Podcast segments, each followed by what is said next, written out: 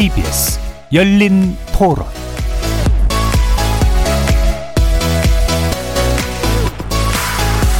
안녕하십니까. KBS 열린 토론 정준희입니다.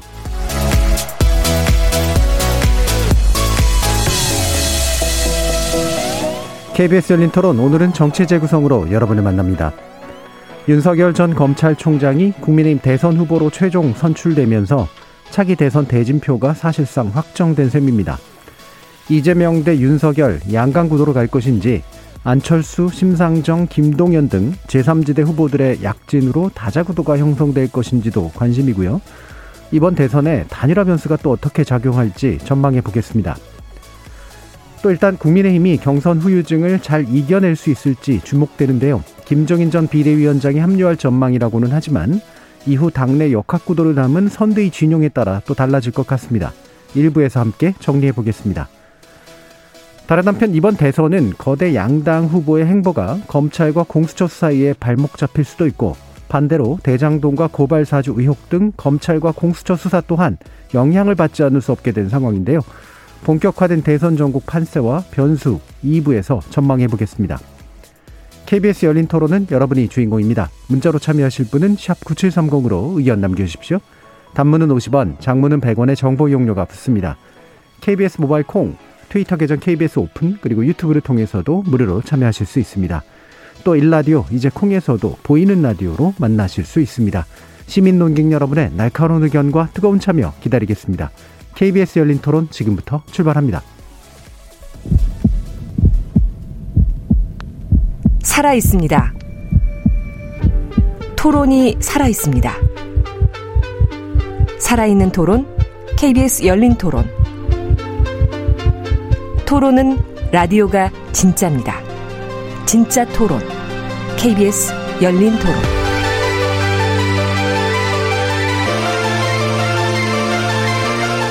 정치를 보는 색다른 시선, 정치의 재구성, 함께 해주시는 네 분의 논객 소개하겠습니다. 현근택 전 더불어민주당 상근 부대변인 자리하셨습니다. 네, 안녕하세요. 현근택입니다. 국민의힘 강원 원주갑 당협위원장이시죠. 박정하 전 청와대 대변인 나오셨습니다. 네, 원주에서 왔습니다. 박정하입니다.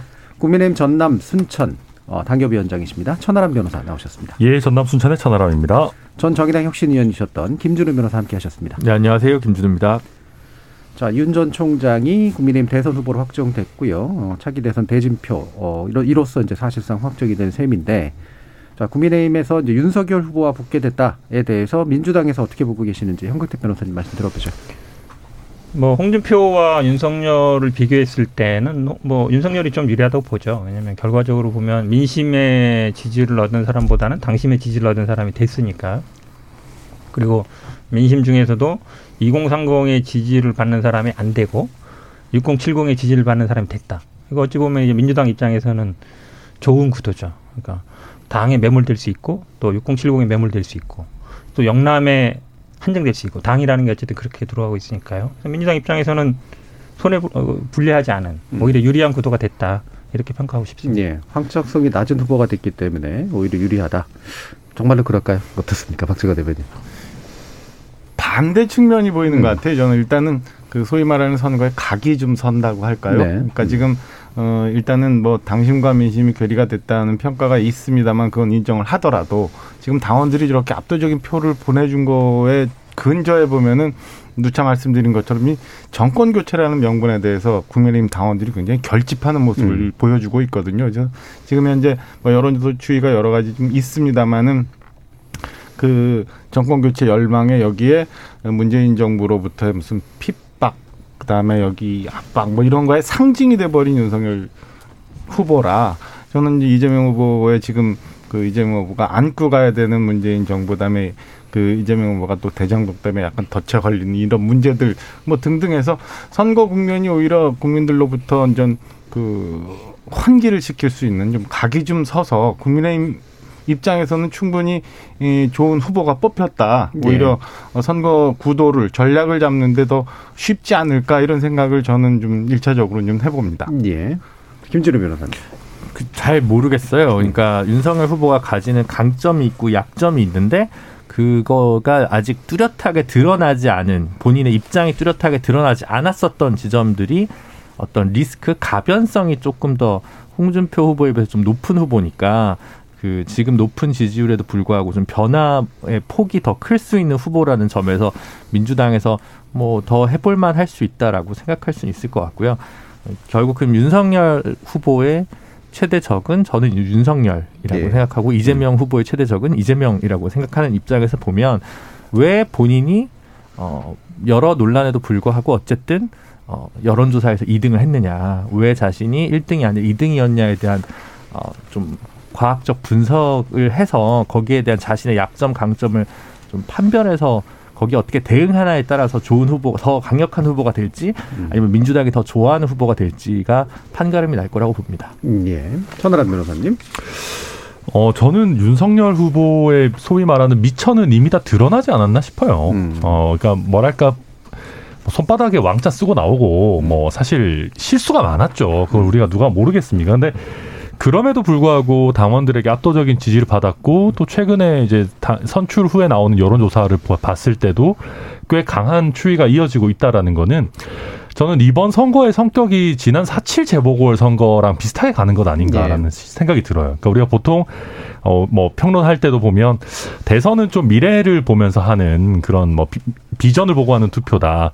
어떤 재보궐이나 이런 획기적인 투표 뭐 어떤 그런 거랑은 다르다라고 우리가 얘기해 왔고 그게 사실상 맞는 얘기지만 그 대장동 이슈가 너무 많이 이렇게 회자되고 국민들로부터 분노를 자아내면서 어, 심판을 해야 되겠다라는 심리가 점점 더 강해지고 있다고 보거든요. 그래서 윤석열 후보가 뭐 아주 예쁘고 너무 잘할 것 같아서 찍는다라기보다는 어, 민주당 정권을 가장 아프게 심판할 것 같아서 찍겠다라는 분들이 많아지고 있고 이 지금 이 추세가 많이 지속이 된다라고 하면 아, 그러니까 방금 이제 현, 현 변호사님 말씀대로라면 아, 윤석열 후보의 지지, 지지율이 6070이나 영남에 한정이 돼야 되는데 사실 수도권에서도 이재명 지사에 비해서 더 높게 나오는 여론조사 결과들이 굉장히 많거든요. 그게 무슨 얘기냐면 수도권에서도 문재인 정부의 부동산 정책에 실망한 수많은 사람들이 그게 또 대장동 이슈 때문에 그 분노가 또 활활 타오르고 있고 그것들이 또 윤석열 후보의 지지로 이어지고 있다. 그래서 어 저는 이 흐름 자체가 뭐 지속적으로 이렇게 간다라고 하면 글쎄요, 이게 윤석열 후보가 운이 좋아서인지인지는 모르겠으나 본인이 갖고 있는 능력이나 미래 비전과 상관없이 어, 오세훈이나 박형준 시장이 어떤 당선됐던 것처럼 아, 그분들 능력이 없다는 건 아닙니다. 시대의 흐름에 따라서 당선되는 흐름으로 갈 수도 있겠다. 뭐 그렇게 보입니다. 예, 시대의 흐름이란 표현을 쓰셨는데 어, 지금 지난 주말까지만 해도 어, 이게 내용이 좀 클 것 같다라는 느낌이 있었는데 일단은 이제 홍준표 후보에게 지지됐던 나름의 청년층 표심이라든가 이런 이른바 민심으로 표현되는 것들이 결국에는 떨어져 나가지 않겠느냐라는 것으로 보였지만 어, 여론조사 좀 길게 봐야 되긴 합니다만 결집력은 굉장히 높아진 그런 상태인 것만은 분명한 것 같거든요. 당내 혼란은 그렇게 크지 않을 것이다라고 이렇게 보시는지 박정환 대변인. 어, 당분간은 지- 지금 일단은 현상에서 보시는 것처럼 2030 세대에서 반발하는 게 있고 그다음에 탈당 러시로도 좀 보이고 있어요. 그리고 이에 여기에 이제 더해서 홍준표 후보 같은 경우도 이제 그 초기와는 달리 좀 덜어 그 더, 다소 이제 가면서 어, 오히려 강한 어조의 말씀들이 좀 나오고 있는데 저는 뭐 이거는 크게 영향을 미치지는 않을 것 같아요. 조금 지나고 나면 참 음. 좀 정리가 될 수 있는 거고 충분히 음, 치열한 경선을 했기 때문에 있을 수 있는 상황이라고 보여집니다. 그리고 당내 에, 여러 이전 후보를 보완할 수 있는 여러 가지 정치적 자산들이 있으니까 저는 시간이 지나면서 해결이 될 듯 싶고 좀 전에 전하람 변호사 이제 여론조사 얘기했지만은 주말 사이에 조사에서 나왔던 조사에 보면 수도권에서 그리고 2030이나 뭐 부동층에서도 약간 오히려 더 윤석열 후보 쪽으로 어, 지지를 보내는 것들이 좀 보여서 저는 뭐 시간 추이가 지나면서 이건 좀 음, 잠잠해질 수 있고 충분히 이렇게 안고 갈 수 있는 음. 그런 정도의 상황이다 이렇게 판단을 합니다. 네, 저는 조금 달리 보는데요. 보통 이제 선거 경선 끝나면 보통은 이제 경쟁했던 분 찾아가서 뭐 총괄 선대위원장 맡아주십시오 하고 그 다음에 뭐 그 다음 두 분 후보들 찾아가서 역할 맡겨주십시오 하고 그 다음에 외부 인사 만나서 영입하고 하는 게 거의 어찌 보면 뭐 불문율이라기보다는 관행처럼 그렇게 돼 있거든요. 그게 정치적인 문법이 아니라 제가 보기에 같이 경선했던 사람들에 대한 예의이기도 해요. 근데 지금 딱 경선 끝났는데 바로 총괄선대본부장으로 완톱은 김종인 비대위원장 세운다 그러고 홍준표 후보는 어 나는 그냥 선대위 참여 안 해. 하는 거거든요. 예. 쉽게 얘기하면 선대위는 안 한다는 얘기잖아요. 한마디로 얘기하면 자기가 뭐 청년들을 위한 플랫폼을 차리기도 하지만, 그러니까 전형적으로 어찌 보면 원템이 안 되는 그런 케이스거든요. 그냥 선대위 참여 안 해도 나 그냥 가만히 있을래. 백의종군 할래 하면은 좋은데 뭔가 내가 하겠다. 그러니까 뭔가 차린다고 하는 거잖아요. 예. 이게 뭐 정당은 아닐지 모르지만 플랫폼을 차린다는 거니까 뭐 그렇게 보면 좀 이상한 거죠. 그러니까 음. 지금은 제가 보기에 아마 말씀처럼 정권 교체 여열도 높고 그 다음에 뭐 이- 컨벤션 효과도 있는 것 같은데 이게 만약에 홍준표 후보가 얘기할 때마다 제가 보기 언론은 쓸 것 같거든요. 음. 근데 본인 홍준표 후보 특징이 또 가만히 있을 뿐이 아니에요. 계속 얘기할 거예요. 뭐라고 돼서 수사 과정이든 뭐에 대해서.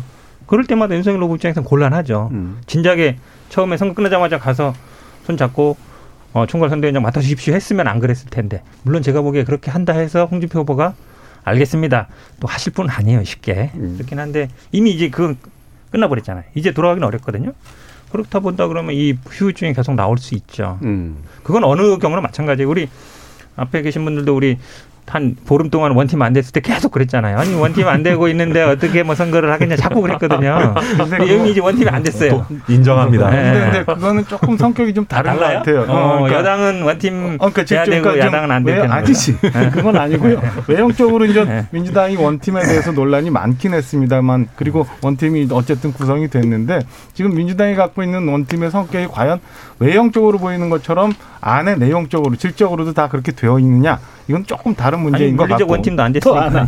홍준표 후보의 경우는 조금 특수한 경우가 있는 것 같아요. 그러니까 일단은 대선을 한번 치러 보셨고, 그 다음에 당의 대표도 두 번 하셨고, 그 과연 그러니까 다음 차기나 뭐 이런 것들에 대한 생각이 다른 후보들하고는 좀 다르기 때문에 저는 홍준표 후보가 지금 뭐 청년 플랫폼을 만드신다거나 뭐 이런 것들은 이 지금 원팀 구성이나 아니면 선대위가 구성되고 어, 국민의힘이 대선을 치르는 데 있어서 어, 그 뭐, 이렇게 걸림돌이 되는 그런 그 행보라기보다는 또 다른 측면에, 또 다른 측면의 정치적인 모색이기 때문에 저는 이렇게 크게 이렇게 치명적으로, 치명적으로 작용하지는 않을 거다라는 예. 생각입니다. 그러니까 한마디로 얘기하면 불리하지 않으니까 선거 영향 없을 것 같으니까 원팀 안 돼도 된다는 예, 얘기잖아요. 근데 아니 민주당 그렇게 공격하던 분들이 그 얘기 하면 좀 쑥스럽잖아요. 아, 저는 이거는 이게 냉정하게 이제 정치 전략적인 면으로 네. 보면 이재명 후보가 나름대로 불안했던 거에 비해서 윤석열 후보가 덜 불안해 보이거든요. 그게 이제 보여지는 공학적인 측면들이 좀 있어서 어떠세요? 아, 근데 저는 이거는 사실 그 캐릭터의 문제도 있는 것 같아요. 그러니까 이게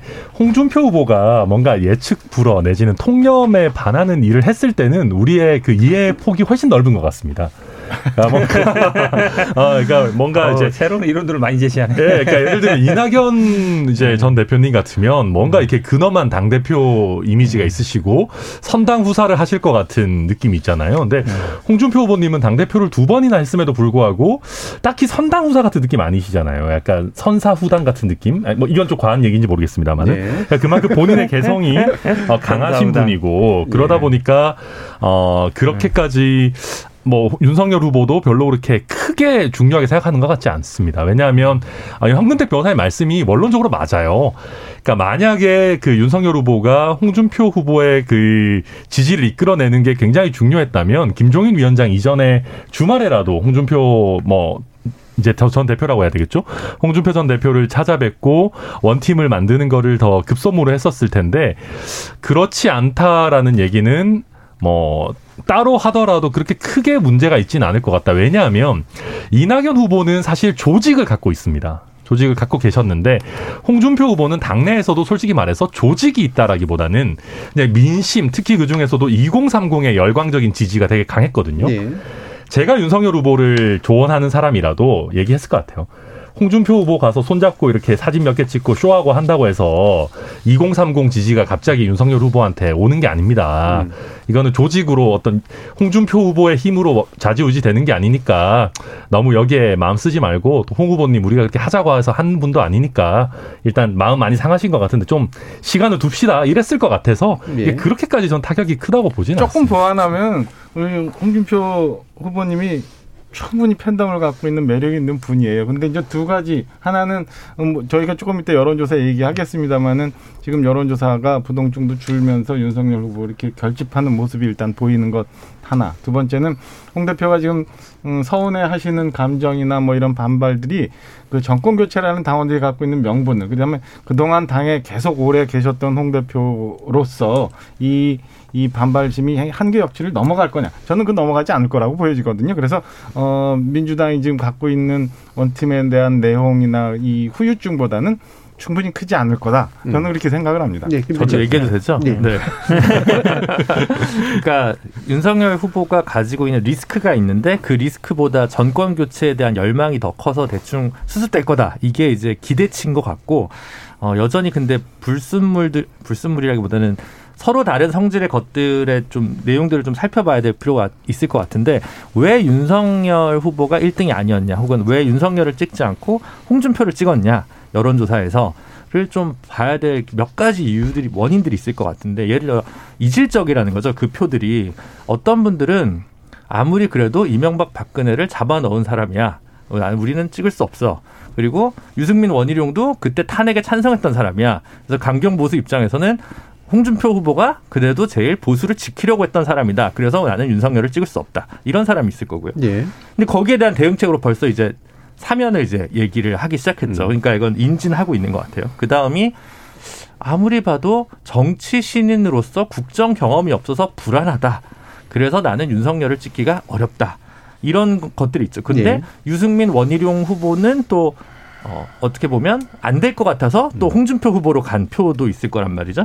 그러니까 이제 정치 신인이고 국정 운영에 대한 경험이 부족하니까 어떻게 해야 된다? 김종인 위원장을 데려와야 된다. 이렇게 지금 대응하고 있는 것 같아요. 음.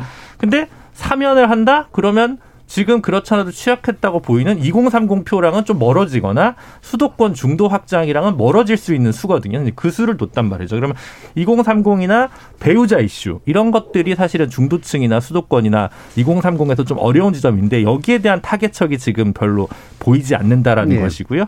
그리고 이 선거가 결국은 50만만 명의 그 당원 투표 제적 인원 투표 참가자 아니- 참가는 60몇 퍼센트 했습니다만 이 사실은 민주당의 200만 명을 기준으로 했던 선거인단보다는 어쨌든 좀 적잖아요. 그래서 그런 면에서 볼 때는 아직 민심을 충분히 그 그 그 이 50만 명을 표집을 한 거에서의 격차를 통해서 어 여론조사의 그 열의를 뒤집은 거라서 조금 중도 확장성에 또 물음표가 여전히 있는 부분이 있거든요. 이 부분을 좀 상쇄를 해야 되는데 특히 이게 만약에 여론조사에서 한 4, 5% 뒤지고 당원 투표에서 10% 이겼다 이 정도가 아니라 여론조사에서 10% 뒤지고 당원에서는 10몇 프로 이겼던 그 구성의 차이에서 봤을 때도 윤석열 후보의 중원 확장 그리고 당선 아, 후보로 선출된 이후 사면 발언 등등이 사실은 아직 지금은 컨벤션 효과로 조금 지지율이 높아져 있습니다만 충분히 위협 요소나 스스로 뭔가 잠재된 불안 요소는 분명히 아직 가지고 있는 것 제가 같다는 조금 네, 추가하면 약간 예. 저는 국민의힘이 오만하다는 생각을 당연히 갖게 될 것 같아요. 국민들이 왜 그러냐면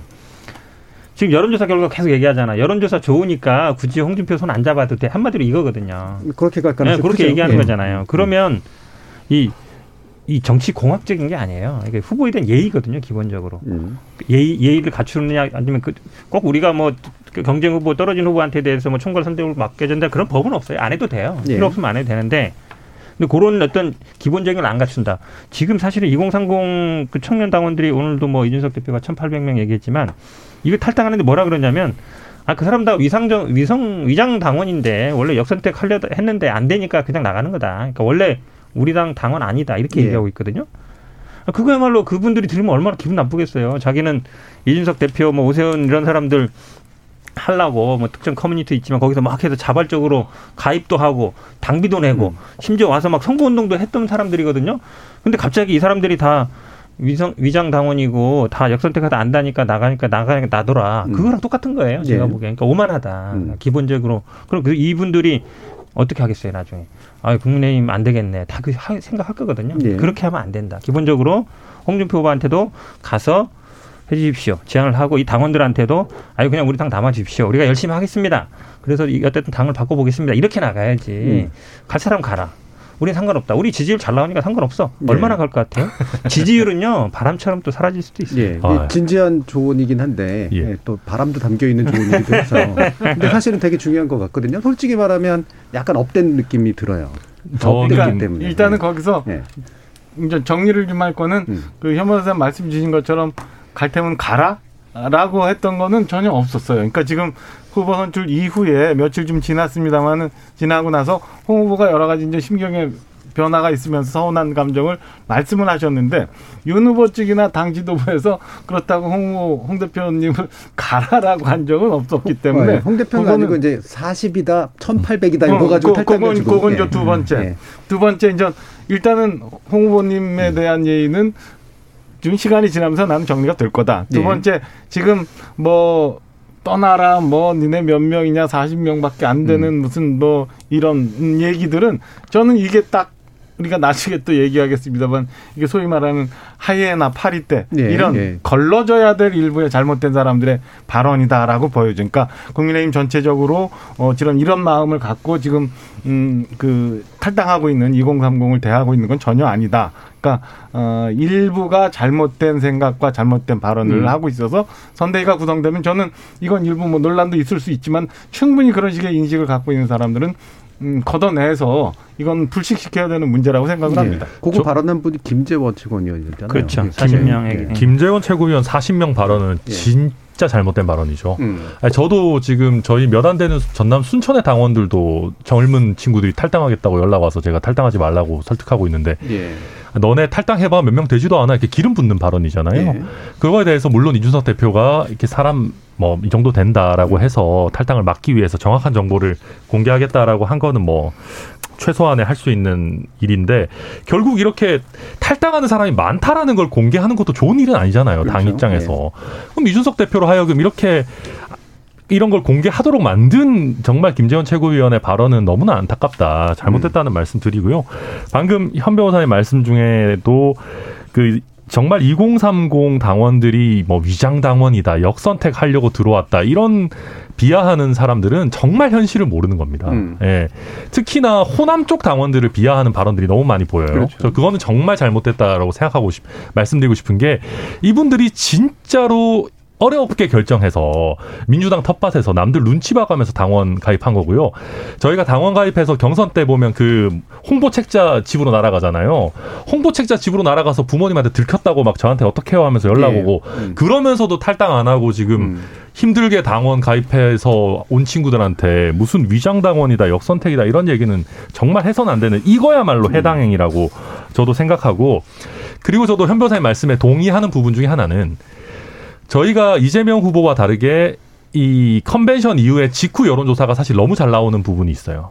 근데 이거는 저희가 사실 좀 조심해야 되는 부분이고 이렇게 하다 보면 뭘로 이어지냐 하면 마치 윤석열 후보가 지금까지 선거 캠페인을 잘해온 것 마냥 예. 착각에 빠질 수 있고 방금 말씀하신 하이에나 파리떼 같은 사람들도 결국은 청산하지 않고 그냥 지금까지 해온 거에다가 뭐 김종인 위원장님 와가지고 뭐 한두 마디 더 보태고 이준석 대표 말도 좀 대충 들어주는 척 하면서 이렇게 그냥 지금까지 했던 대로 하면 되겠지라고 하는 그런 착각에 빠질 수 있는 굉장히 위험한 어, 신호인 건 맞다. 그 예. 말씀 드립니다. 네, 천하람 변호사님 특히 이제 피를 토하면서 말할 수밖에 없었다. 정치를 아, 현장에 너무 계시니까요. 음. 너- 정치를 너무 숫자 싸움으로만 사고하시는 것 같아요. 네. 왜냐하면 저 같으면 그래도 뭐 계속 날짜는 잡고 있다고 하는데 아직도 호남을 안 갔어요. 음. 아직도 호남을 안 가고 10일 날 영- 온대요, 영남에서 10일. 예. 좋아할 것 같은 사면 하겠다는 발언부터 먼저 했단 말이죠. 그러면 아 나는 여기서 표를 더, 얻, 더 얻을 거야. 저기는 표가 별로 안 돼. 우선순위가 좀 드러난다는 거죠. 그래서 정치를 좀 대국적으로 하셔야 되는데 너무 숫자적으로 정치학의 회계학은 숫자가 아니라 심리학인데 음. 이걸 아직은 간과하고 있는 게 아닌가 캠프가 후보 둘 다 그런 것 같습니다. 호남 일정은 공개가 된 것 같더라고요. 그렇죠. 수요일 날 네. 1박 2일로 음. 호남을 가고 그다음에 저기 봉화마을까지 가는 걸로 공개가 된 것 같아요. 조금 첨언하면 결국은 이제 김정인 비대위원장이 들어오는 수순으로 가고 있잖아요. 예. 근데 김정인 비대위원장이 요구하는 게 있잖아요. 정권을 줘라. 그리고 그동안 했던 사람들 내보내라 다 내보내라. 그럼 자기 진영으로 짜겠다는 거거든요. 한마디로 예. 얘기하면 그 포인트는 저는 권성동 의원이나 이런 분도 아니고 사실은 검찰 출신 분들이 있어요. 음. 정치 본격 정치인은 아니지만 실질적으로 의사결정을 하고 하는 분들이 대충 다 압니다. 그런 예. 분들을 과연 내보낼 수 있느냐. 음. 제가 보기 김정인 비대위원장 요구할 거예요. 말은 안 하고 있지만 저는 오히려 지금 뭐 파리 때 하이에나 얘기하는 것 중에 특정 우리가 뭐 권선동, 장재원 이런 분들보다 그런 음. 분들 검사 출신 이면서 캠프에서 역할을 하시는 분들 실제 정치인은 아니지만 예. 왜냐하면 이건 윤석열 후보의 정체성과도 관련되는 거거든요. 그동안 쭉 같이 해온 분들이고 신뢰도 있고 본인의 또 라인도 많고 이러니까 이제 그런 분들을 과연 이선을 물릴 수 있느냐. 제가 보기에 그게 아주 중요한 포인트가 네. 될것 같아요. 워낙 국민의 검찰 출신 의원들이 많으셔가지고 전직 전현직이 대충만 얘기하셔도 이게 너무 많아서 예. 아, 자 어떻게 될지 하이에나 뭐 파리때 얘기도 좀 했습니다만 실제로 이제 김종비 대원장의 영입의 수순에 이제 그 모습들이 아마 비춰지긴 할 거고요. 지금 계속해서 이제 여론조사 얘기가 나와서 어쨌든 여론조사 자체는 컨벤션 효과만으로 볼것 아니냐 이게 이 부분이 어, 이를테면 이제 그, 그 정권 교체 관련된 여론, 그 다음에 야당을 통한 정권 교체에 관련된 여론, 그 다음에 그래서 또 정당 지지율에 관련된 여론, 이런 게 같이 가는 지금 모습들이 계속 좀 나타나고 있어요. 이게 추세상으로도 좀 그렇고. 이 부분에서 이제 형택 변호사님은 상대가 오만해지길 바라지는 않으시지만, 어, 그래서 반대 입장에서 사실 좀 약간 쫄리잖아요. 그렇죠. 예. 지금 일단 정권 교체 여론이 높고 예. 그다음 민주당과 국민의힘 지지율 격차도 벌어졌고 후보 간의 격차도 벌어졌잖아요. 당연히 컨벤션 효과 있는 것 같고요. 거기에 가장 큰 거는 김준호 변호사 말씀처럼 정권 교체 여론에 어쨌든 상징적인 인물이 됐다라는 음. 게 맞는 것 같아요. 근데 그건 뭐 부인할 수 없는 사실이고요. 그러니까 결국 저희 입장에서 그 고민이 제일 많죠. 그러니까 음. 윤석열 후보가 뭐 왕자 개사가 뭔가 사고를 일으킬 때도 많이 떨어지진 않았어요. 조금 떨어졌죠. 이번에 여론 떨어지긴 했는데 그 이후에는 전략을 제가 보니까 그냥 암만 안 하고 가만히 있는다. 오히려 말했다가 실수하거나 뭐 이러면 곤란하니까 그냥 가만히 있어도 그 정권 교체 여론에 등 가는 거거든요. 음. 근데 이거를 과연 그 본선에도 가, 가질 수 있느냐. 저는 그 쉽지는 않다고 봐요. 저희도 아마 이번 주에 관원 토론하는데 관원 토론 뭐 방송기자협회 온갖 데서 부르거든요. 근데 안 가기 쉽지 않아요. 네. 또 지금 이재명 후보가 일대일 일, 일 주일에 한 번씩 토론하자 했거든요. 이것도 안 한다라고 쉽지 않아요. 그러니까 생각해 보겠다 했는데 어 끝까지 부인 저 거절하기 힘들 거예요. 왜냐면 거절하면 피한다는 생각을 안 가질 수가 없잖아요. 그렇다 본다 그러면 가만히 있는 전략, 뭐 침대 전략이 제가 보기에 계속 가긴 쉽지 않다. 근데 웃긴 게 네, 이제. 이재명 후보께서도 지금 침대 전략을 채택하셨어요. 어떤, 그 오늘 이제 기사에도 났고 제가 이제 기자분들한테도 얘기를 들어봤는데 어 그 이제 뭐였죠? 그 오피스 누나였나요? 오피스 누나랑 이제 그 자영업자 불나방 발언 뭐 최근에 이런 말실수들이 좀 나오면서 이재명 후보께서 원래 그 어떤 행사를 하시든지 기자분들이 따라붙어서 질문하는 거를 막지 않고 굉장히 잘 쳐내시고 답변을 자유롭게 하는 걸로 유명했는데 오늘은 대놓고 본인이 말씀하시더라고요. 어, 답변하는 거 금지당했습니다. 질문하지 마세요. 이렇게 본인께서 얘기하셨고, 음. 어, 그, 민주당 선대위에서도 기존의 전례상 경선 후보가 아니라 당의 공식 대선 후보가 된 다음에는 백브리핑 잘 안 한다. 음. 경- 공식적인 그런 브리핑에서만 해라라고 해서 뭐 백브리핑 자체를 확 줄이겠다라고 해서 이재명 지사의 말실수를 줄이겠다라는 전략으로 이미 들어갔어요. 예. 근데 그건 침대 축구 전략하고는 좀 다른 것 같은데. 어, 뭐, 토론에 나오라는 얘기였지만은 네. 아이, 뭐 근데 이제 네. 근데 제가 볼 때는 이거는 윤석열 후보가 좀 불리한 게 음. 어젠가요 나온 그 KBS 인터뷰가 사전 인터뷰더라고요. 녹화 방송이었어요. 아, 예. 그런 네. 경우 많아요. 네, 아니 그렇긴 한데 윤석열 후보는 대부분 녹화예요. 그러니까 네, 지금까지도 라이브를 좀 꺼려 하시는 음. 그러니까 가창력 논란 있는 가수 같은 느낌이어가지고 지금 네네. 상당히 뭐라고 해야 되는데 비유가 너무 찰져서. 그래서 계속 의구심이 있어요. 보수 예. 쪽에서도 정말 맞냐? 이 후보가 정말 국정을 책임질 만큼 준비가 돼 있냐? 나는 불안하다. 이런 생각을 하시는 부- 보수분들의 일리 있는 걱정에 대해서 빨리 어 step up 하여튼 뭐 역량을 빨리 키우셔야 될 것 같습니다. 음. 이제 그거는 후보 스스로 그다음에 캠프에서 해야 될 과제임은 분명한 것 같아요. 네. 근데 그 지금 전체적인 국면으로 보면 지금 뭐 후보들 간의 말실수나 이런 것들보다는 전체 국면에 있어서 뭐 앞바람 뒷바람 뭐 이런 얘기들 많이 하는데 이재명 후보 몸이 좀더 어, 무거워 보이는 건 사실인 것 같아요. 그러니까 윤석열 후보는 아까 말씀드린 것처럼 뭐 국정 지지 긍부정 평가 지수, 그다음에 정권 교체 지수, 뭐 이런 것까지 다 아, 뒷바람을 받으면서 이제 앞으로 이제 가는 반면에 음. 이재명 후보는 뭐 대장동 건에다가 지금 현 정부와의 뭐 차별화 문제까지 해서 뭐 이게 지금 현재까지 국면에서는 이게 이재명 후보 대 윤석열 후보, 윤석열 후보 대 이재명 후보라기보다는 전반적으로 윤석열 후보 대 문재명, 문재명 대 윤석열 후보 뭐 이런 식의 느낌이 좀 있거든요. 음. 그래서 몸이 이재명 후보가 좀 무거워 보인다. 그래서 어 온전한 캠페인, 그러니까 이재명 후보가 최근에 몇 가지 말씀하신 것들 뭐 음식점 총량제 재난지원금 이런 것들이 실제 내용과는 달리 굉장히 여론조사 지표상으로는 더 부정적으로 좀 나오고 있거든요. 그러니까 이런 것들을 극복해내서 온전한 캠페인을 해야 되는 제가 매번 말하는 그 뭐 소위 말하는 이재명만의 추진 동력을 음. 찾아내기가 현재 초 초기의 단계에서는 쉽지 않아 보인다. 그래서 당분간 이런 여론, 여론조사 추이는 그러니까 어제 오늘 아침 나온 거는 다소 좀 많이 나왔습니다. 그 격차가 좀 줄어들긴 하겠지만 얼마간은 이 상태가 좀 유지가 되지 않을까 이렇게 조심스럽게 예. 예상을 좀 해봅니다. 지금 한창성님이 홍준표 후보 관계없이 2030은 사면도 복수도 생각이 없어요. 그냥 대통령 바뀌면 내 삶도 바뀔까 하는 거지. 국민의힘 지금 실수하는 겁니다라는 그런 말씀을 주셨는데요.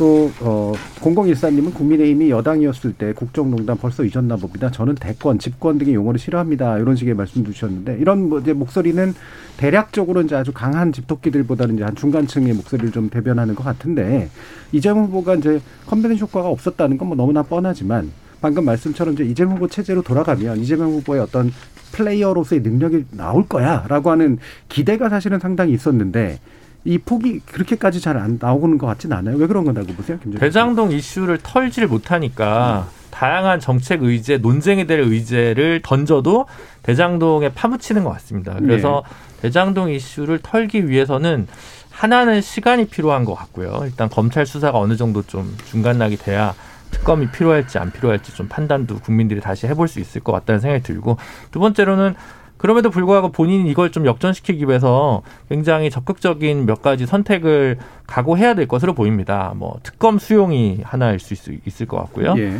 어, 정진상 부실장을 선대위에서 내리고 청와대에서 쓰지 않겠다라는 아니면 이른바 경기도 팀이나 최측근들과 관련돼서 이선 후퇴를 결단해야 되는 수도 있을 것 같습니다. 예. 그게 아마 이재명 후보가 대장동 이슈 혹은 성남시부터 있었던 몇 가지 의혹에 대해서 조금 털어버릴 수 있는 선제적인 공격 방안 중에 피를 흘리면서 이게 나가지 않으면 피 한 방울 안 묻히고 뭘 하겠다는 건 불가능한 것 같고요. 예. 거기에 대한 캠프의 고민이 깊을 거라고 봅니다. 예. 공이사사님이 이재명 후보의 대장동 의혹에 대해서는 일반 국민들에겐 크게 와닿지 않고요. 윤석열 후보가 좋다기보다는 현 정부 부동산 실패 그리고 좌절을 겪은 국민들이 정권 교체를 바라는 마음이 지지율로 나타나는 거 아닌가 싶습니다 하는데 이제 몸이 좀 무겁다는 게 이제 그런 표현이신 거잖아요. 결국은 대장동 건도 대장동 건이지만 거기에 덮여져 있는 어떤 부동산 관련된 안 좋은 이미지들 이거 어떻게 떨 거냐 뭐 이런 건데. 그렇죠. 그러니까 대장동도 사실은 그러니까 지금 뭐 공익 황수 5천억 했다 해도 잘 안 닫았죠. 네. 근데 본인들이 그 몇 사람이 100억 벌었다, 1000억 벌었다는 와닿는 거예요. 내 친구가 옆에서 어, 강남에 아파트 사는데 두 배 뛰었다 이런 거랑 비슷한 거거든요. 그러니까 어찌 보면 약간 상대적인 박탈감 이런 거죠. 그러니까 대장동 한수는 또 성남시로 돌아가는 거니까 다른 지역 사람들은 굳이 또 그게 관심이 없어요. 음. 그러니까 그런 성향이 있어서 저도 이게 뭐 주변이나 얘기할 때 이게 공익 환수 많이 한 거 아무리 강조해도 잘 안 먹힌다. 결국은 부동산 문제거든요. 그러니까 집값이 일단 지금은 대, 대략적인 공감대가 안정화라고 얘기하지만 집값이 좀 떨어질 필요가 있다라는 생각들을 많은 분들이 해요. 그 신호가 필요하다. 그러면 공급 신호를 해줘야 되는 것이고 그게 물론 일각에서는 갑자기 공급이 많아지면 뭐 집값이 폭락하는 것 지금 이제 집값이 약간 약간 하락하냐 마냐 이런 국면이 있잖아요. 그래도 어느 정도 조금 떨어질 필요가 있다. 그게 제가 보기에는 국민들한테 특히 집 없는 분들한테 어느 정도 심리적인 안정감을 줄 것 같고 당연히 이제 공급 정책도 줘야 되는 거고요. 또 어, 이재명 후보가 사실은 어찌 보면 지금 저는 뭐 당하고의 호흡을 맞춰가는 과정이라고 봐요. 지금 선대위도 그렇고 이제 꾸려가는데 이분이 국회의원 경험이 없잖아요. 국회 경험도 없고 그러다 보니까 어찌 보면 당의 질서라든지 아니면 본인이 지금 대선 후보로서의 위치가 있는데 그런 거에 저는 좀 손발을 맞춰가는 과정이라 경선할 때도 처음에 한두 달 정도는 좀 손발이 잘 안 맞았거든요. 음. 참모들하고 말씀하신 것처럼 경기도 성남에 있던 분들하고도 있어서 예, 예. 저는 뭐 충분히 맞춰갈 수 있다 고 보고 있습니다. 예, 손발이 안 맞았던 건 이제 와서 좀 얘기를 손아람 저는 아, 저는 뭐 약간 다르게 보는데요. 저는 이재명 후보가 굉장히 열심히 하고 사실 잘하고 있다고 봐요. 네. 그러니까 이슈를 잡고 칭찬인가? 던지고 하는 거는 어 진짜 엄청 빠르시더라고요. 네. 심지어는 네. 뭐그 무슨 페미니즘 반대하는 20대 남성들의 그 시각까지 또 네. 어떻게 이렇게 또 뭐 어디서 찾아오셔가지고 그걸 회의 때 페이스북 돌, 메시지 이런 건 굉장히 좀 날카로운 면이 있어요. 네, 그래서 그러니까 특히 이제 홍준표 후보에서 이제 마음을 아직까지 못 떠나고 있는, 그러니까 지금 부유하고 있는 20대, 30대 남성층을 잡겠다라는 노력 굉장히 열심히 하고 계신 것 같습니다. 심지어는 예. 뭐롤 게임 하는 거 참관도 곧 하러 가신다고 하고. 뭐 그 스타트업 하는 젊은 사람들도 만나시고 엄청나게 뭘 많이 하시는데 저는 그래서 아, 이재명 후보의 그 어떤 표를 쫓아가는 그 능력 자체는 어마어마하다. 네. 진짜 대중 정치인으로서는 정말 최상급이다라고 보는데 말씀하신 것처럼 이 모든 노력들이 그렇게까지 크게 와닿지가 않아요. 음. 이게, 이게 아마 대장동 탓인 것도 있고 이 지금 문재인 정부에 실망한 탓일 수도 있고요. 또 20대들이 봤을 때 특히 2030 세대들이 봤을 때 어, 이재명 지사가 내놓는 처방책들이 뭐랄까요? 굉장히 어, 규제 내지는 국가가 공공이 뭘 하겠다라고 옥죄는 느낌이 드는 것들이 많아요. 네. 그러니까 그리고 그러니까 자연스러운 욕망을 따라가는 게 아니고 예를 들면 부동산 문제도 말씀하셨지만 공급을 늘려서 국민들은 사실은 내가 살 수 있는 집을 갖기를 많이 원하는데 어 이재명 지사께서는 공공 임대를 많이 늘리자 뭐 이런 청년들도 뭔가 청년들이 살만한 투룸 공공 임대를 늘려주면 좋아하겠지 이러는데 이게 또 요즘 욕망에 충실한 20대 30대랑 또 안 맞는 부분들이 있거든요. 예. 여튼 요약하자면 저는 이재명 지사 가 오히려 달려가는 속도를 당이 못 맞추고 있다. 저는 이재명 지사께서 잘못하고 있는 건 아니라고 생각하는데 김준우 변호사님 말씀처럼 대장동을 털기 전에는 이런 개별적으로 이재명 지사가 능력치를 최대한 발휘하더라도 이게 과연 사람들에게 합당한 정도의 관심을 끌어낼 수 있을 것인가 그거에 대해서 저는 조금 회의적으로 본다. 네. 잘 들어보니까 칭찬은 아니네요. 모르셨어요? 아까는 알았더니. 근데 아, 신경 섞여 뭐 있어요. 저도 어, 그런 부분 좀 있죠. 좀 앞서가는 경향도 있고 있긴 한데, 근데 어쨌든 지금 국민의힘 쪽에서는 뭐 위성당원 뭐 나, 원래 뭐 멱선택 얘기하고 있지만 민주당에서는 관심을 보이고 있는 거거든요. 예. 그러니까 이재명 후보가 그 이거 보러 하는 것도 민주당 그동안 금기시되던 거예요. 어떤 거냐면 여가부 폐지 문제, 음. 군가산점 문제, 그다음 뭐 징병제 문제 이런 거 물론 징병제는 물론 약간 있겠지만 모병제, 모병제. 모병제 예. 이런 얘기였거든요. 그러니까 그게 남성 커뮤니티도 얘기되는 거고 그거를 선대에서 이거 보라고 했을 때는 우리도 이거 고민해야 된다. 음. 그분들이 요구하는 거 사실은요. 그 커뮤니티나 거기에 하태경, 이준석은 매일 가서 거기서 그 사람들하고 대화하고 토론하면서 당 대표 나올 때도 그걸 공약으로 하고 할당제 폐지하겠다. 예. 그런 데서 다 나온 거예요. 그다음에 뭐, 뭐 모병제나 아니면 저기 지금 얘기하는 여가부 문제도 그러니까 이준석 대표가 처음 나왔을 때 여가부 폐지, 할당제 폐지했을 때 뜨악 했잖아요. 거기에서 다 나온 거거든요. 우리도 거기에 관심 갖는다는 거예요. 이준석이 잡을 수 있으면 민주당도 잡을 수 있어요. 그리고 그분들은 이념으로 움직이는 분들이 아니에요. 본인들한테 관심을 가져주는 분들, 본인들한테 얘기를 들어주는 분들이거든요. 민주당이 가겠다는 거예요. 저는 잡을 수 있다고 봅니다. 네. 아, 저도 저런 저- 태도 자체는 국민의힘도 배워야 된다고 생각합니다. 제일 진짜. 중요한 건 아까 김준우 변호사님 말씀 주신 것처럼 지금 모든 상황이 이재명 후보가 던지고 있는 모든 것이 예, 잘 먹히지 않는 상황이기 때문에 저는 이 국면을 타개하기 위해서는 이재명 후보 측에서 민주당 쪽에서 무슨 킬러 포인트를 만들어야 네. 된다고 봐요. 예. 그러니까 그게 아까 말씀하신 뭐 특검 논란이나 아니면 무슨 성남 라인에 대한 정리 같은 국민들이 이재명 후보에 대해서 새로운 면을 볼 수 있거나 아니면 지금 대장동이라는 문제를 벗어날 수 있는 무언가를 장치를 만들어 놔야 그 다음에 이재명 후보가 얘기하는 것들이 국민 저 가슴 속에 좀 조금씩 조금씩 들어가지 않을까라는 생각이어서 저는 그 건에 대해서는 좀 고민을 해봐야 되지 않을까. 이거 괜, 괜한 조언처럼 돼버렸는데 네. 킬러 컨텐츠 나오면 저희 큰일 납니다. 그런 것들이 필요해서 뭐 제가 이렇게 다니면은 민주당 일부 인사들 사이에서 벌써 특검 얘기도 좀 하고 그러는 것 같은데 더 늦기 전에 이게 지금 검찰 수사도 그렇고 뭐 이재명 후보한테 도움이 되지 않는 국면으로 그러니까 이 중도층 입장에서 볼 때는 도움이 되지 않는 국면으로 점점 가고 있어서 이걸 극복하지 않으면 참 어, 쉽지 않게 전개되겠다. 라는 생각이 좀 듭니다. 예, 정치 컨설턴트신 김준우 변호사님의 마지막 그럼 조언을 아니 더 늦기 전에 잘 들어봐야죠. 더 늦기 전에 윤석열 선대위에서 일단 박정화 대변님을 데려가셔야 될 것 같아요. 안 그러면 이제 그 이재명 후보가 데려갈 것 같습니다. 모시고 오겠습니다. 네. 데려가지 않고 아니 모시고 그런 오겠습니다. 근데 좀 필요한 것 같아요. 이재명 후보가 능력이 있는데 조금 소통 능력이 다른 정파와 좀 소원할 것 같은 이미지가 있으니까 음. 그런 통합의 이미지를 구축하기 위해 지금은 정책을 던져서는 안 될 것 같으니까 사람을 좀 모으는 방식들이 아마 준비는 되고 있겠지만 이게 좀 순차적으로 좀 나와줘야 될 타이밍이라는 생각이 들고요. 아까 말씀드렸다시피 대장동은 일단 당장에는 11월 한 달은 계속 지배할 거기 때문에 저 같으면 차라리 지금 총알이 있으시다면 조금 아껴두었다가 나중에 대장동이 어느 정도 가라앉힌 다음에 한꺼번에 내놓는 것도 좋지 않을까라는 생각도 많이 네, 듭니다. 알겠습니다. 김정은 님이 어차피 민주당 다수당인데 윤석열 후보 대통령 된다고 뭘 어떻게 심판을 할까요? 오히려 선발 묶이는 거 아닌가요? 라는 질문 주셨고요.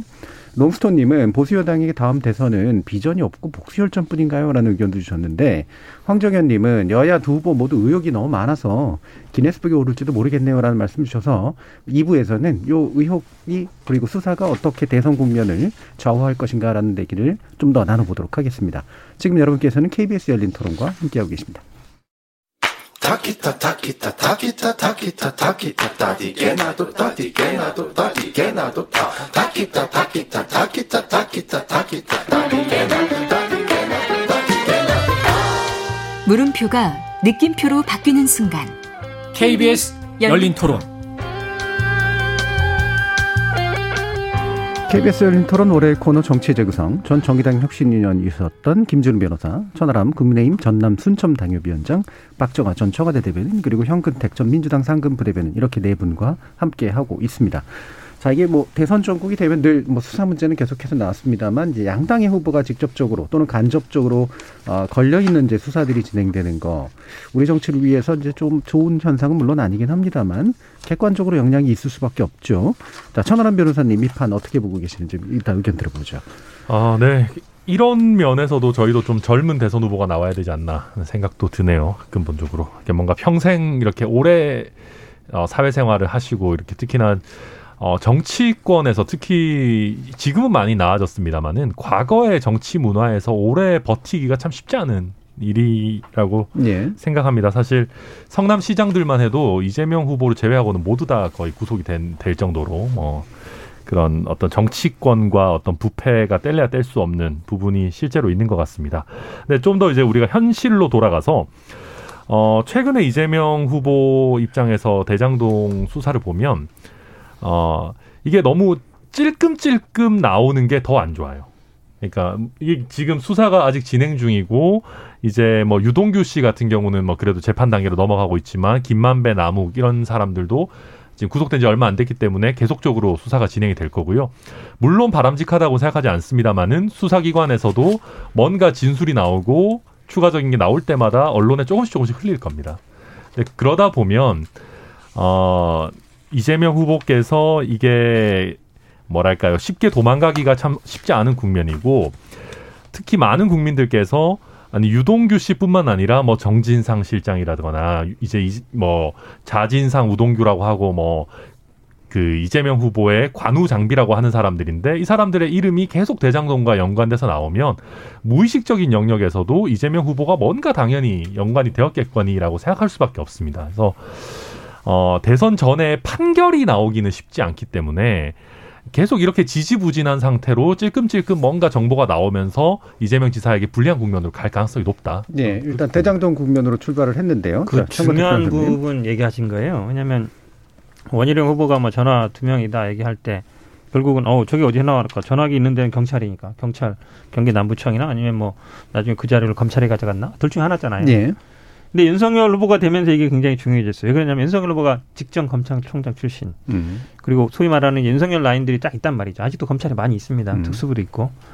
그럼 이제 이게 흘러나올 가능성이 되게 많아요. 수사 과정의 내용들이. 네. 재판 과정에 공개되는 건 당연하죠. 재판은 공개 재판이니까 하게 돼 있는데 이 수사 과정 중에 나오는 진, 특정의 진술들이 이제 나와서 선거에 개입하려고 할 수 있다. 저는 이제 검찰의 선거 개입이라고 보거든요. 그게 결국은.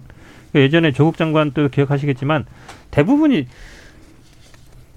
재판하기도 전에 아, 저 사람 나쁜 사람, 저 사람 이미 유죄 거의 결론 지어버리거든요. 네. 언론에서 이제 그런 언론 프레이, 검찰과 언론의 어떤 유착, 그다음 에 윤석열 라인과 이 지금 어찌 보면 그동안 쭉 맺어왔던 그 언론과의 관계에서 이런 수사 정보가 헤어나올 수 있다고 보는데 뭐 그건 또 뭐 어쩔 수 없죠. 저희들도 뭐 방어를 해야 되는 건데 근데 재판 가면요 또 그동안 안 알려졌던 내용들이 나옵니다. 지금 저희들이 관심 갖는 건 결국 배임인데 지금 다 이제 결론이 지어놨어요. 아, 밑에서 올렸는데 위에서 삭제했다. 거의 그렇게 다 결론 다 알고 있잖아요. 음. 그래서 이게 배임이다.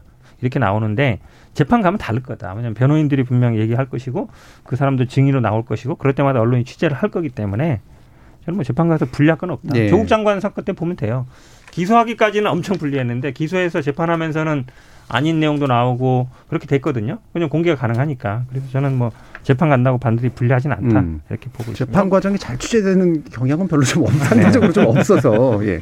걱정이 되는데. 여배우님은 예. 그 검찰이 흘리는 거 이런 걸 걱정하시는데 지금 제가 느끼기에는 제가 뭐 그 뭐 객관적인 수치가 있는 건 아니지만 지금 제가 느끼기에는 일반 그 양쪽의 이제 지지층을 제외하고 음 중도층에서 보시는 분들 입장에서는 오히려 검찰이 너무 이재명 후보를 음 봐주려고 혹은 수사 의지가 없이 보이는 그런 점들이 더 이재명 후보한테 마이너스가 되고 있는 것 아닌가라는 생각이에요. 그래서 그거 하나 좀, 좀 말씀을 드리고 사실은 초기 단계에서 이 대장동 이슈가 불거졌을 때 초기 단계에서 경선 국면이었으니까 지지층 결집을 위해서 그다음에 본인의 그좀 결백함을 만들 말씀하시기 위해서 굉장히 강하게 이게 국민의힘 게이트다라고 얘기하면서 뚫고 나갔던 게 당초 국면은 벗어날 수 있었는데 지금 와서는 오히려 스스로 어 발목을 잡은 형국이 되지 않았나. 네. 그러니까 음. 조금씩 어느 정도 어, 국민들이 또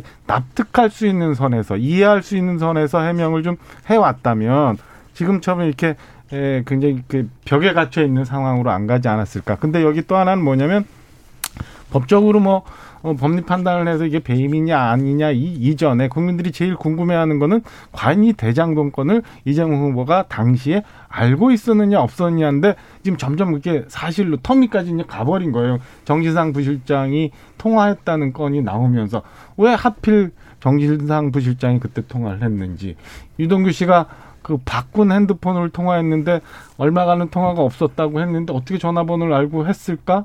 그 다음에 뭐 왜 하필 그날 아침에 그걸 물어봤어야 됐을까? 뭐 이런 것들이 일반 국민들 사이에는 사실 상식적으로 안 들어오는 거거든요. 그러니까 이런 것들을 해명하기가 점점 어려운 국면으로 가서 점점 더 어, 이렇게 대장동권이 그 크게 더 이재명 후보한테 부담으로 가고 있는 거 아닌가라는 생각이 듭니다. 예, 김준호 변호사님. 그러니까 김만배 기자, 남욱 변호사, 정민용 변호사에 대한 구속영장을 청구를 했는데 이제 정민용 변호사는 구속영장이 기각됐고 두 명은 이제 인용이 됐잖아요 영장이 그래서 만약 영장이 두 명이 기각됐으면 바로 특검으로 그냥 갔을 거라고 봅니다. 근데 세 명 중에 두 명이 또 영장이 나왔기 때문에 검찰이 지금 또 수사를 아주 못한다라고 얘기하기 좀 어려운 국면으로 접어든 것 같아요. 그러니까 초기에 김만배 기자 영장 기각 났을 때는 검찰 똑바로 안 하는 거 아니야 이런 생각에서 국민들이 어 다시 한번 좀 지켜볼까 이런 국면으로 갔다고 봐야 보여져서 지금 당장 특검이 필요한지 안 필요한지에 대해서 저도 변호사로서 뭔가 딱 잘라서 얘기하기가 되게 좀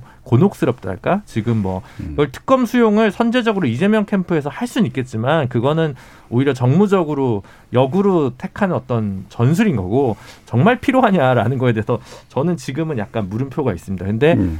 그리고 또 하나는 이게 지금 김만배 남욱 이제 두 분은 이제 구속영장 만기 전에 만료 전에 이제 또 기소가 될 것이고 그다음 이제 곽상도 원- 원유철 최재경 권순일 박영수 이런 사람들을 다 또 소환해서 뭔가 또 새로운 게 나올 거거든요. 근데 그 새로운 게 나올 게 또 사실 국민의힘이랑 약간 연관성이 나오는 측면이 또 흘러나올 수도 있어요. 그러니까 대장지구가 과연 11월을 넘어서 11월은 주요 탑4나 탑5에 대한 기소가 어느 정도 정리가 될 것이지만 나머지 분들에 대한 수사가 또 12월까지 1월까지 가다 보면 대선 정국에서 굉장히 큰 이슈로 계속 작용할 거고 그때는 어쩌면 어, 이재명 후보가 만약 기소 안 된다는 것만으로 혹은 배임 혐의가 없다고 얘기하는 것만으로 특검하긴 좀 어렵지 않을까 싶긴 하지만 특검이 간다면 그 파장은 간단치는 않을 것 같다. 음. 뭐 1, 2당 모두.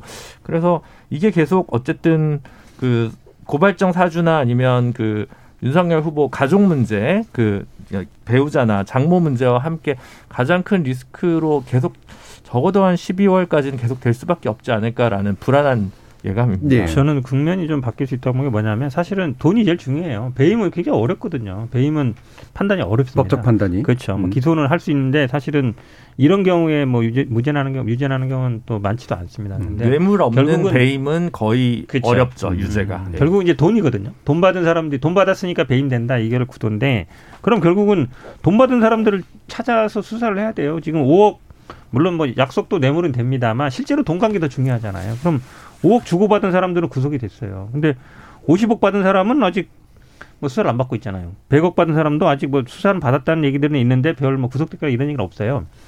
이분들 다 돈 줄 때요. 그 5억도 다 빌려준다, 뭐 투자한다, 뭐 다 그런 명목으로 하지 뇌물 줄 때 그냥 현금으로 아니면 통장으로 쏴주면서 하나도 없습니다. 음. 다 마찬가지예요. 퇴직금, 그다음에 무슨 뭐 100억은 뭔지 모르겠지만 명분 다 만들죠. 다 이렇게 쓰리쿠션 돌려주기 때문에 저는 막 검찰 수사가 이 사람들을 50억 100억을 어떻게 수사할 수 있느냐. 저는 뭐 그게 좀 중요한 포인트가 될것 같아요. 예. 근데 저도 현 변호사님 말씀에 굉장히 동의하고요. 이게 국민의힘도 좀 겸손해질 필요가 있다. 그러니까 이게 뭐 이- 대장동이 이재명 게이트다. 뭐 이 얘기도 사실은 저는 너무 과한 얘기라고 봅니다. 왜냐하면 어. 그 이- 이재명 게이트다 내지는 국민의힘 게이트다라는 게 국민들한테 별로 와닿지 않는 것이요. 국민들이 봤을 때는 이건 그냥 그냥 정치계, 법조계가 다 같이 모여서 직- 저지른 짓거리로 보이거든요. 그러니까 그게 사실은 사실에 훨씬 더 가깝다라고 보이고요. 현 변호사님 방금 말씀하신 돈 받은 사람이 범인이다라는 프레임은 유동규라는 인물이 없었다면은 충분히 먹혔을 겁니다. 근데 이제 유동규라는 사람이 나왔고 심지어 최근의 보도들은 이 2015년 2월에 뭐 그 뭐 사업 계획서인가요? 뭐 이런 거 제안서 쓰는 가이드라인 나오기도 전에 뭐 그 전부터 유동규가 이분들이랑 짝짝꿍이 돼가지고 뭐 아예 처음 단계부터 한 몸처럼 움직였다라는 게 점점 나오고 있어서요. 이렇게 가담한 기간이 길어지면 길어질수록 그러니까 지금 저희가 말씀드리고자 하는 거는 유동규 씨가 나쁜 짓을 했다라는 거에 대해서는 대부분의 사람들이 이미 인지하고 있는 것 같아요. 근데 나쁜 짓에 가담한 기간이 길어지면 길어질수록 많은 국민들께서 이 생각을 할 수밖에 없죠.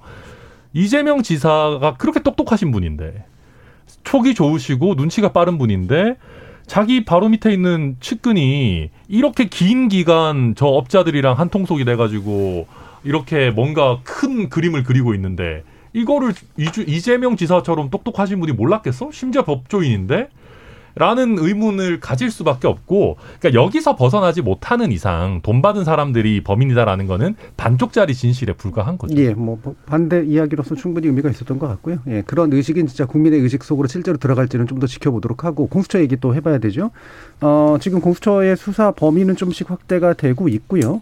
그런데 이제 동일한 문제들이 이제 나오고 있습니다. 이를테면 공수처에서 흘러나오는 이야기들이 공수처가 결국은 야당을 탄압하기 위한 정부의 그 전략 안에 이제 들어가 있기 때문이다로 보는 분들도 있고 뭔 이런 맹탕 수사냐라고 생각하시는 분들도 있는 상태이기 때문에 이 부분 어떻게 좀 지켜보고 계시는지 김준우 변호사님 말씀부터 일단 들어볼까요? 일단 현재까지 수사 진척 상황을 봤을 때는 국민분들이 관심 가지실 이제 그 윤석열 후보의 개입 가능성은 증명하기 어려울 것 같다는 생각이 네. 되게 많이 들고 그래서 이 부분은 윤석열 후보 입장에서는 되게 방어하기 손쉬운 음. 사건일 것 같습니다. 그리고 직접적으로 돈이 오고 간 문제가 아니기 때문에 사실 이 어, 적절성 여부와는 별개로 윤석열 후보는 뭐 이재명 후보의 대장주구만큼의 어려운 짐을 어, 지은 것을 하고 보긴 좀 어려워 보이긴 합니다. 하지만 이제 그래서 그냥 이제 이대로 그냥 흘러갈 것 같고요. 제가 음. 볼 때는 그리고 이게 또 직권남용죄 법리가 사실은 이번에 최근에 그 어, 뭐죠 그 입건됐다고 하는 판사 사찰 문건이랑 같이 연동돼서 보면 판사 사찰 문건 부분은 물론 이제 대검에서는 고검 감찰부였나요?에서는 무혐의 판정을 한번 했지만 넓게 보면 직권남용죄가 약간 적용될 여지가 좀 있는데 고발장 사주는 직권남용죄 법리에 따르면 직권남용죄로 처벌받아서 의율되기 어렵기 때문에 사실관계가 드러난다 하더라도 어, 손준성 검사 내지 수사정보 정책관실에 있던 검사들 성모 검사나 임모 검사의 처벌 가능성이나 처벌 수준이 굉장히 낮을 거거든요. 그래서 이게 어, 구조적으로 보면 검찰권 농단에 가까운 사연이어서 다시는 반복되지 않아야 될 어떤 음. 정황이지만 형사처벌이나 정치적 파급 효과는 조금 낮아 보여서 윤 후보는 그런 면에서 조금 안심하고 있지 않을까라는 예. 생각입니다. 아까 이제 천하람 변호사님의 논리를 들어가면 이 기간이 길어지면 길어질수록 예, 국민들은 윤 후보가 과연 직접 관여는 안 했을지는 몰라도 연관이 없겠느냐라는 생각을 할 수도 있다라고 만약에 또 똑같이 친다면 어떻게 보세요? 그렇죠. 그러니까 지금 사실은 그 수사 부분이나 본인 거에 대해서는 조금 약간 내로남불적인 음. 어, 입장이 좀 있는 것 같아요. 본인이 검찰총장일 때 조국 장관 일거에 대해서는 탈탈 수사를 했는데 어떻게 이렇게 나에 대해서 나의 가족에서 탈탈 털어 수사를 하느냐 이렇게 얘기하면 아, 도대체 윤석열이 생각하는 공정과 상식은 뭐지? 음. 라는 질문이 되게 붙는 것 같고 그게 윤석열 후보의 중도 확장성 문제를 좀 물음표를 가는 것 같거든요. 그리고 음. 한동훈 검사장이나 손준성 검사는 왜 핸드폰을 내놓지 않지? 공무원인데 심지어 검사인데 죄가 없다면서 거기서 피고인 혹은 피의자의 방어권 권리만 얘기하는 것이 올바른가? 이분은 정말 올곧은 검사였나? 아니면 그냥 정치 검사였나? 이런 물음표는 계속 따라다닐 수는 있을 것 같아요. 예, 예. 이제 김준우 네. 변호사님 말씀하신 것처럼 이게 윤석열 당시 총장이 검찰 조직을 이용을 해서 본인에게 유리하게 국면을 뭐 만들었다는 엄청난 국기문란 사건이 아- 굉장히 밝혀지기 어려운 부분이라고 예. 전제한다면 일반 국민들 사이에는 대장동 이슈하고 고발 사주 이슈가 소위 뭐 기자들이 얘기하는 것처럼 근수가 좀 달리 느껴지는 음. 것 같아요. 그러니까 대장동 건은 나하고 직접적인 관계. 우리 좀 전에 청취자분 말씀 주신 것처럼 내 삶과 관계가 있는 건인데 이건 좀 그렇지 않아서 좀 다른 면이 있지 않나. 다른 측면으로 전개될 수 있다라는 생각이 들고요. 재밌는 거는 만약에 그게 또 어, 확인이 되지 않는다면 아까 말씀드린 것처럼 윤석열 총장이 지금 갖고 있는 이미지, 그러니까 뭐 핍박 여기에 대한 저항 그리고 현재 에, 뭐 국정 평가 뭐 이런 것들이 섞이면 공수처가 발- 확인 할 수 없는 상황으로 계속 오늘도 네 번째 뭐 기소를 했다고 하는데 이런 식으로 가면 오히려 윤석열 후보를 도와주는 측면으로 가고 있는 거 아닌가. 그래서 예. 한간에서 보면은 뭐 재밌는 얘기 이게 섞어서 얘기하면 뭐 검찰은 바람만 불어도 눕고 경찰은 쳐다만 봐도 눕고 공수처는 원래부터 누워 있었다 이런 얘기가 하더라고요. 그러니까 그 오히려 윤석열 총장 뭐 윤석열 수사처냐 이런 얘기 나오는 것처럼 오히려 정치적인 면에서는 오히려 윤 총장 윤 후보를 도와주는 상황이 돼버린 거다라고 저는 좀 느껴집니다. 네. 박정아 대변인 아까 저 주식에 탁 들었는데 들어오는 저랑 비슷한 생각하는 게 근수가 다르다. 음. 대장동하고 고발사주 근수가 예. 달라요. 왜냐하면 대장동은 민간이 껴 있어요. 그리고 돈을 주고 받은 것들이 있기 때문에 수사를 했을 때 나올 수 있는 것도 많은데 고발사주는 지금 철벽 방어가 있죠. 김웅 의원 하나도 기억 안 납니다. 음. 수사하던 분들이거든요. 손준성 검사도 하나도 기억 안 납니다. 모릅니다. 자기 이름 있어도 모릅니다. 다른 데서 왔습니다. 온갖 얘기 하잖아요. 국민들 보기엔 열붕 터지지만 이 사람들은 평생 수사해온 분들이에요. 근데 그 당시에 그럼 고발장을 누가 작성했냐 밝힐 수 있어야 되는데 그게 되겠느냐. 다른 데서 했을 수 있고 컴퓨터라든지 그 당시에 핸드폰도 없을 것이고 쉽지 않다는 거예요. 그러니까 윤석열 후보가 대장동하고 고발사주 특검하자 하는 얘기가 당연히 딱 보면은 그림이 나오잖아요. 근수가 다른 거예요. 음. 예. 근데 이제 윤석열 후보가 이것만 있느냐? 그게 아니죠. 예를 네. 들어서 지금 관련된 사건 다 올려서 하자. 근, 그럼 제가 근수는 하면 이렇게 이렇게 될 것 같아요. 왜냐하면 장인, 장모, 예, 저울이 다시. 기울어진다. 아 그렇죠. 왜냐하면 건수가 제가 보기 한 열 건도 더 되거든요. 네, 관련된 근수와 게. 건수가. 예. 네. 그- 그렇게 본다 그러면 만약에 이 근수가 비슷해야 되잖아요. 네. 그러면 본인에 대한 거 몇 개 있어요. 그다음 부인에 대한 거라든지 뭐 그렇게 올려놔야 이게 음. 같이 되는 거지. 한뭐 1kg짜리 하고 100g짜리 하고 말이 안 되잖아요. 제가 음. 보기에는 그 정도 갖고 지금 윤석열 후보는 이제 퉁치자고 하는 것 같은데 예. 그렇게는 안 될 거다. 음. 아.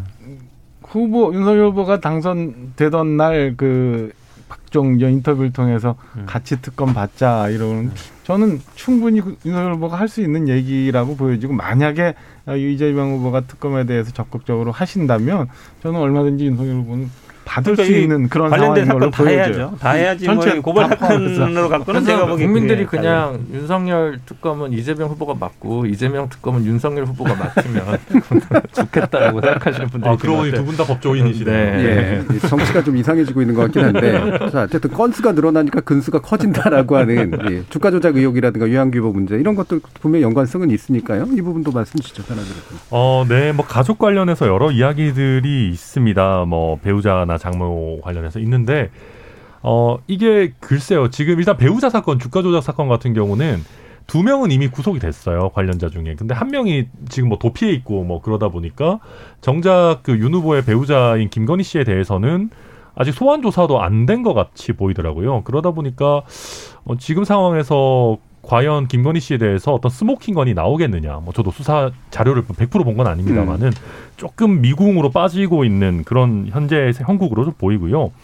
어, 장모의 요양급여 부정수급 같은 경우는 재판을 해야 되겠죠. 지금 항소를 해놓은 상황이니까 항소심이 나올 텐데, 어, 그때 이제 장모가 구속되고 뭐 이럴 때도 사실은 윤석열 후보에게 직접적인 타격이 그렇게 크진 않았던 것 같아요. 예. 정치적으로는. 그래서 항소심에서 이게 뭐 유죄가 확정된다고 하더라도 그게 대선 국면에서 아주 치명적인 작용을 할 것인가? 저는 그건 뭐 조금 회의적으로 보고 있습니다. 예. 지금 또 이제 관련돼 있는 것 중에 보면 이제 건수에 해당하는 것들이 어 이제 저- 한명수 전 국무총리 모해 이중 교사 사건 수사 방해 의혹, 고발 사, 그 사주 의혹에 더해서 그다음에 옵티머스 펀드 사기, 부실 수사 의혹 이런 것들이 있는데 이런 것들까지 쭉 다 묶여가지고 뭔가 뭐 이른바 특검 처리라든가 아니면 공수처에서 뭔가 더 의미 있는 어떤 얘기가 나온다든가 가능할 것 같으세요? 그런 거보다는 제가 민주당 쪽이면 어 장모 재산 공개하라고 얘기할 것 같아요. 음. 네. 그래서 양평동 뭐 분양 이익이 정말 800억대로 얻은 것인지 예. 뭐 그렇게 되면 여러 가지 의혹이 있을 테니까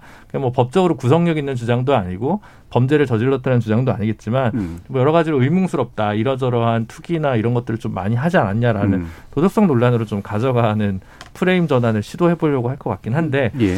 법적으로 수사 대상이 당장 될 수 있을지는 잘 모르겠습니다. 이익을 바- 물론 이제 그 양평 군수가 그때 이제 도장 찍어주고 한 부분에 있어서 몇 가지 의혹들은 어, 합리적 의심이 가는 부분들이 지금 탐사 보도가 됐는데 음. 이게 지금 뭐 어디까지 그 부분까지 수사 여력을 펼칠 것인지 말 것인지 그건 좀 모- 모르겠지만 민주당 아마 그런 쪽이나 다른 이른바 엑스파일에 있, 있었다고 알려진 사건들과 관련해서 뭔가 공격을 준비하려고 하지 않을까라는 생각이 강하게 듭니다. 제가 보기에는 뭐 공격을 안 해도요 언론들이 이제 관심을 가질 수밖에 없어요. 예를 들어서 뭐 우리 정대택 씨는 우리 뭐 정치권에 있는 사람들은 알지만 일반인들을 많이 안 접해봤거든요. 예. 분명히 언론이 찾아가서 인터뷰할 겁니다. 그리고 장모 사건도 그래요. 장모 사건이 당연히 이제 와서 뭐 구속되고 그러지만 그 당시에 그럼 왜 처벌을 안 받았냐 그게 중요한 거거든요. 검사 사회 영향 아니냐. 그럼 아마 그 처벌 받았던 사람들이 당연히 감정이 안 좋을 거잖아요. 언론들이 그분들 안 찾아갈까요? 당연히 찾아가겠죠. 아 이렇게 이렇게 해서 안, 처벌 안 받았다. 그러니까 나올 게 제가 보기엔 뭐 주가 조작뿐만 아니라 주가 조작도 제가 보기엔 뭐 소환이 멀지 않았다고 보는데 나올 게 너무 많죠. 너무 많아서 제가 보기에 대선 내내 아마 이거 할 것 같고 홍준표 후보가 딱 얘기했잖아요. 그 검찰 수사받는 사람이다라고 음. 본인이 지지 못하겠다 하는 이유로 큰 게 그게라서 뭐 아직 윤석열 후보는 시작도 안 했다. 어, 이재명 후보는 이제 끝나가는 끝물이다. 에이, 윤석열 후보가 뭘 시작도 안 해요. 어, 왜다 썰러가게 보여요? 아유, 무슨 이게 말씀이십니까 지금? 안타깝긴 한데 예. 사실은 그 검찰 수사 결과에 따라서 이 대선판이 흔들리는 전체 상황이 네. 안타깝긴 한데 저는 이 건에 있어서는 이번 대선이 최종적으로 어떻게 결론이 날지 모르겠습니다만 현 정부 책임이라고 봐요. 그러니까 오늘의 윤석열 후- 윤석열 후보는 사실은 현 정부가 만들어준 거거든요. 조국, 추미애, 뭐 온갖 뭐 내로남불 이런 것들 때문에 현재 상황이 된 거고 어 순전히 저 개인적인 느낌으로는 음 지금 지금의 국면을 벗어나기 위해서 그동안 여러 가지 고발 사주권도 있고 뭐 장모권도 있고 막 갖다 붙여놓은 것 같은 느낌이 일단 우선 들어요. 거기에 두 번째는 음, 이재명 후보 사실은 그 대장동권이 불거졌지만 당내에서는 후보로 선출을 했잖아요. 특히 마지막 날 3차 선거인단에서는 62대 28이라는 결과로 사인을 보냈는데도 불구하고 지금 민주당도 이재명 후보도 어, 전혀 진전된 어, 국민들한테 조금 다가갈 수 있는 그런 해명 없이 그냥 막 가는 이런 국면 때문에 사실은 오늘의 상황이 만들어졌다. 그래서 대선 결과가 어떻게 귀결될지 모르겠습니다만은 음, 이런 상황이 온 거는 좋지는 않지만 결국에는 현 정부가 이걸 만들어 왔다라고 저는 음, 개인적으로는 생각을 합니다. 그런 사람인지 몰랐죠. 그런 사람인지 알았으면 안 했겠어요. 최재 원장도 그렇죠. 그런 사람인지 몰랐죠. 알았으면 뭐 예. 그랬겠어요. 현 정부가 설마 만- 우리가 뭐 야당 대선 후보 키워주려고 뭐 민주당에서 예. 임명했었겠어요. 근데 현 정부가 만들어줬다라는 말에는 두 층이가 있는 것 같아요. 하나는 이제 그 결국 이제 계속해서 인물로 발탁한 사람이다도 있고 또 하나는 이제 어, 탄압을 하는 모습을 보였기 때문이다라고 하는 이제 말인데 그대로 이제 놔뒀으면 어땠을까? 라고 하는 것도 물론 태- 선거 시기하고는 안 맞물 임기가 임기가 안 맞물렸을 가능성이 높긴 합니다만 어, 그대로 안 계셨을 것 같은 느낌도 좀 있긴 있어서 예, 김준호 변호사님 2020년 저희 방송 잘 돌려보시면 제가 예. 계속 추미애 장관의 자제를 호소하는 시그널을 굉장히 많이 날렸는데 안 들으셔가지고 제가 볼땐뭐 그런 면이 좀 있죠. 근데 어, 윤석열 후보 입장에서는 근데 그러면은 좀 같이 얘기를 해주면 좋을 것 같아요. 자기가 생각하는 그러면 검찰 개혁 방안은 뭐냐? 그렇죠. 네. 예. 공수처를 폐지하겠다는 거냐? 음. 검경 수사권 조정은 돌리겠다는 거냐? 음. 그럼 그러면 그 전에 수없이 많았던 검찰 출신의 비리나 이런 것들 또 대장동 지구에서도 나타나는 검찰 전관의 문제점들 여기에 대한 자기 혁신 방안은 뭐냐? 그냥 뭐 한동훈 검사장이 총장 되면 되는 거예요? 그런 문제는 아닐 거 아니에요. 그러니까 뭔가 근데 검찰 출신이고 수사 전문가라고 하는데 청문회 때도 그 당시에 뭐 검찰 개혁에 대해서 특별히 반대하는 게 없었고 그러면 공수처도 찬성하고. 네, 그러면 뭐냐. 그래서 이게 본인이 가지고 있는 비전이 정확히 있는 건지 아니면 본인이 진짜 어떤 반사체인지에 대한 증명도 음. 가장 주 전공에서조차 아직 드러나지 않았기 때문에 그런 부분들 법원 개혁, 검찰 개혁 사법농단 뭐 이런 것들 다 어떻게 할지 그런 것들도 좀 얘기를 해줘야 보수에서도 아 그래도 이 사람 진짜 전문성이 있구나.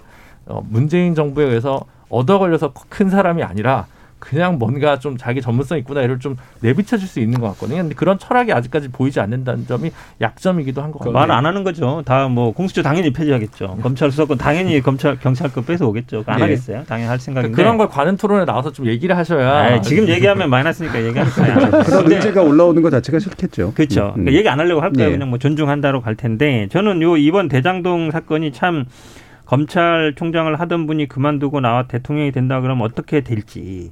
그러니까 민간 사업에서 어떤 일이 벌어진지 딱 보여준다고 봐요. 정관 출신들이 다 고문하고 제가 보기에는 예전에 어, 전두환이 구태타 일으키니까 군인 출신들이 다 뭐 공공기관, 뭐 장관, 차관 다 오고 그랬거든요.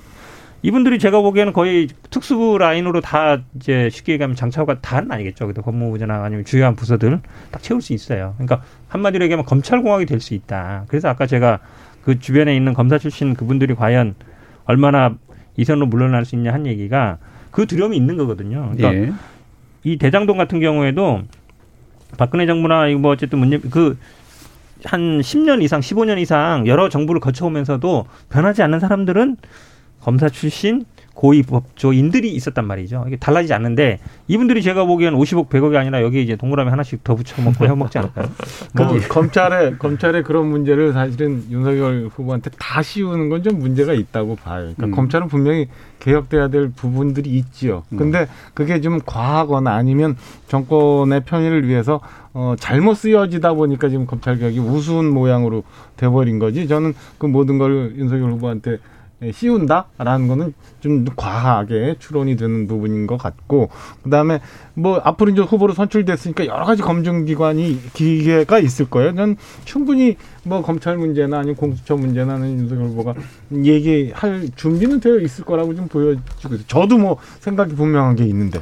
예. 네, 진짜 그 현 변호사님 말씀은 사실 우리 화천대유를 최소한 막지 못하셨던 뭐 이재명 후보 캠프에서 하실 말은 아닌 것 같긴 한데요. 일단 아 저는 여기서 또 홍준표 후보를 지지하셨던 많은 분들도 계시 니까 어 저는 홍준표 후보가 참 굉장히 대단하다고 생각했던 게 거기도 검사 출신이지 않습니까? 뭐 대표적으로 모래시계 검사인데 네. 검찰에서 수사권을 아예 뺏어가지고 한국형 FBI를 만들겠다라고 공약을 하셨었어요. 음. 어, 저는 굉장히 일리 있는 공약이라고 생각하고요. 어, 저는 지금의 검찰 개혁의 방향, 뭐 이걸 길게 토론할 건 아니지만 수사권을 여기저기 쪼개니까 우리 국민들이 봤을 때도 되게 좀 뭐가 복잡하고 질이 멸렬해 보이는 것들이 있거든요. 그래서 여튼 뭐 저는 윤석열 후보께서 이 홍준표 후보가 얘기했던 한국형 FBI 공약을 꼭 한번 자세히 살펴보시라는 권유를 드리고 싶고 나아가서는 어, 지금까지는 피해 왔었지만 계속 이런 질문 받을 거예요. 그래서 검찰 개혁에 대한 자신의 입장을 뭐 정립하는 것도 저는 예. 반드시 필요하다 생각합니다. 예. K7284님이 윤석열 본인도 아니고 부인과 장모 걸고 넘어지는 거 보기 안 좋습니다라는 말씀 주셨고요. 4716님은 고발사주 의혹 수사 지켜봐야겠습니다만 전 이번에 검사들이 수사받는 거 보고 많이 배웁니다. 휴대폰 없애고 비번 절대 안 알려주고 인권위에 신고하면 앞으로 검찰 수사하기 굉장히 힘들 거예요. 국민도 그리하면 되잖아요. 맞죠? 라는 말씀도 좀 아프게 주셨네요. 자, KBS 열린 토론 월요일 코너 정치 재구성 이것으로 마무리하겠습니다. 오늘 함께 해 주신 현근택 변호사님, 박정아 전 청와대 대변인, 그리고 천하람 변호사님, 그리고 김준우 변호사님 네 분 모두 수고하셨습니다. 감사합니다. 수고하셨습니다. 감사합니다. 과거에 대한 올바른 평가 없이 장밋빛 미래만 운운하는 건 역사의식의 빈곤을 드러내는 일이죠. 우리의 향후 5년을 감당할 대통령을 뽑는 일에서 후보와 그가 속한 정당의 과거 행적에 대한 부정적 논의가 단순히 네거티브 선거로만 폄하될 수 없는 이유가 여기에 있습니다.